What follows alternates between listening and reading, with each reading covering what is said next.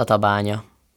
The most famous monument of Tatabánya is the statue of the turul bird.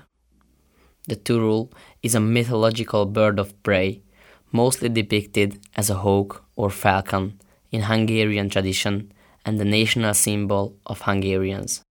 It became the most important symbol in the coat of arms of the city. Another beautiful monument is the Jászai Mari Theatre, which was built during the First World War in Baroque style. Another famous place of the town is the Szelim Hall. It is a protected cave. According to legend, a lot of people used to hide here during wars. Several prehistoric finds were discovered in this cave. You can find the boating lake in the heart of the town with a little island in the middle. There is a cycle lane and a path around the lake and a fountain on it with a bridge made of wood which leads to the island.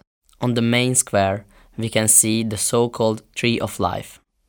It was built for the millennial celebration of the Hungarian state in 2000. It is a very complex statue.